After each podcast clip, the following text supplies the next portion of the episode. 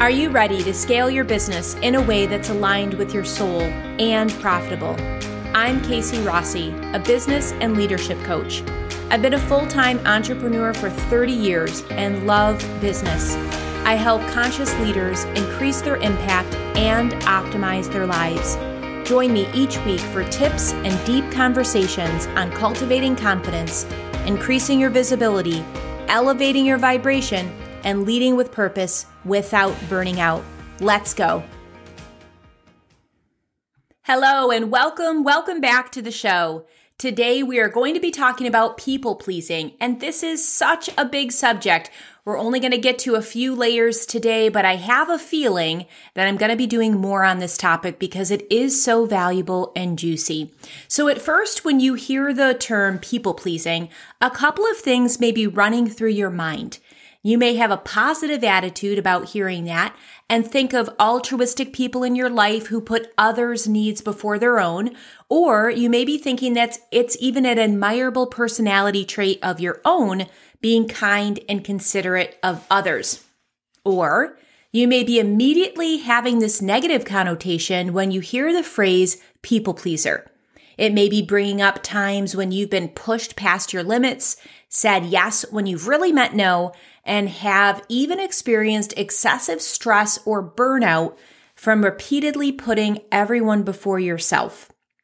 Both definitions are correct.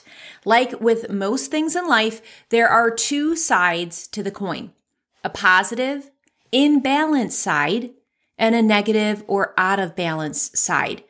One is identity strengthening, and the other erodes your pure soul essence.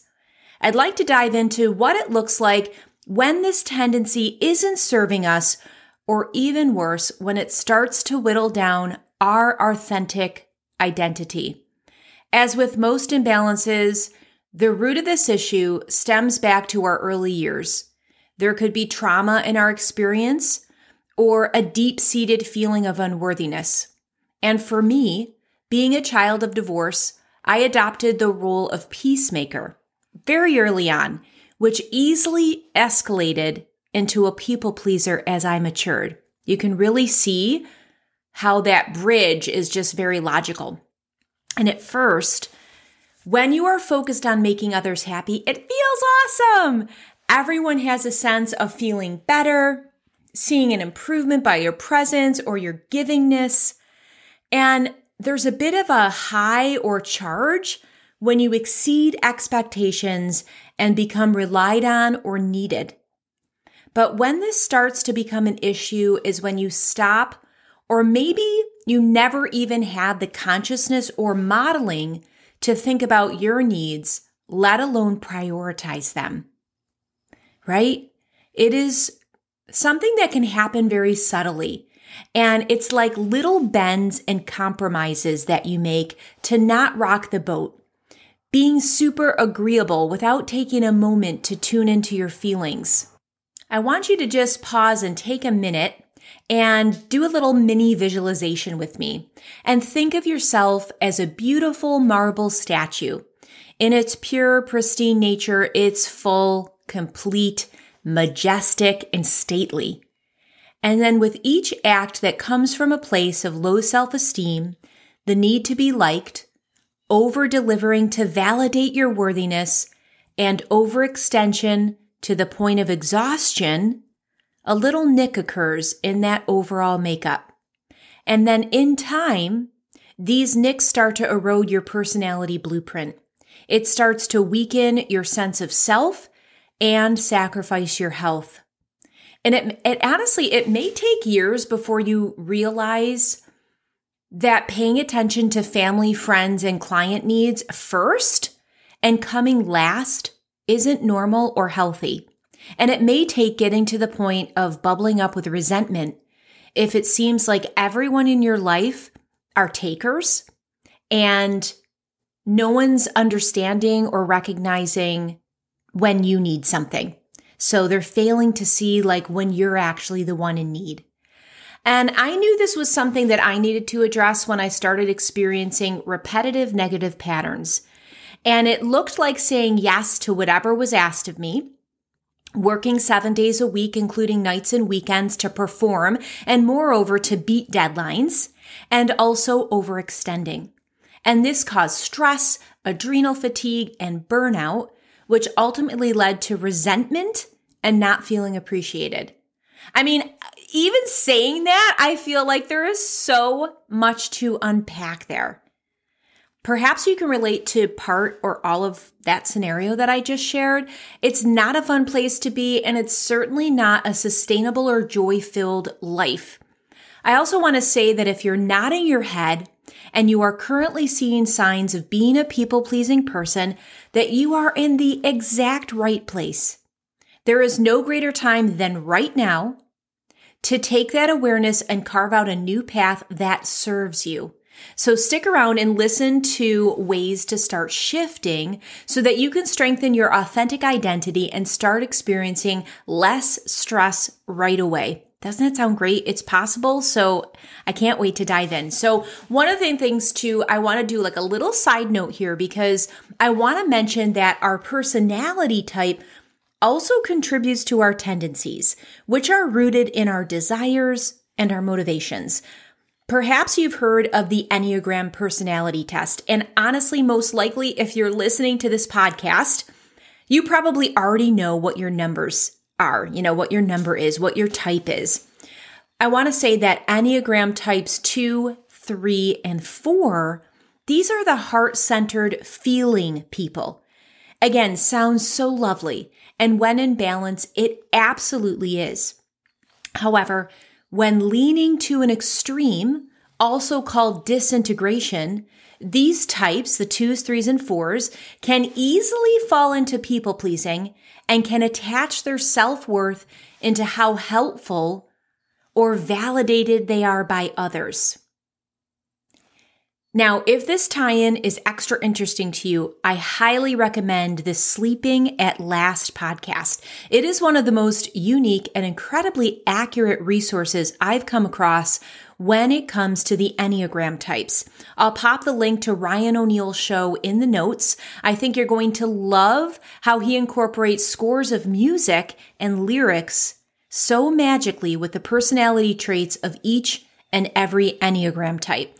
In fact, I cannot listen to the type 2 without shedding tears. It's that powerful. So I'm a type 2 on the Enneagram types, and that is known as the helper or the altruist. And we are known to be warm and filled up by serving others and our communities. We get satisfaction by pleasing others.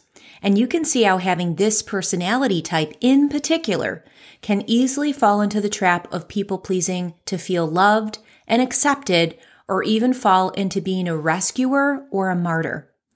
When we're working on personal development and optimizing our lives, pulling back the layers allows us to shine a light on what needs work. We are all works in progress, which is a beautiful thing, even if we're in the messy middle.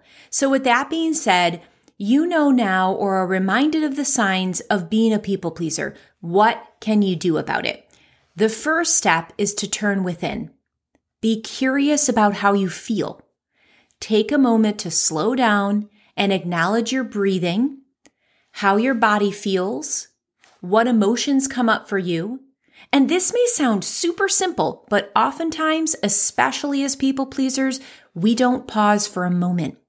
We are high achieving and eager to take action on what we see needs to be done around us and for who, right? We're very, very in tune with other people's needs. So we rarely pause for ourselves.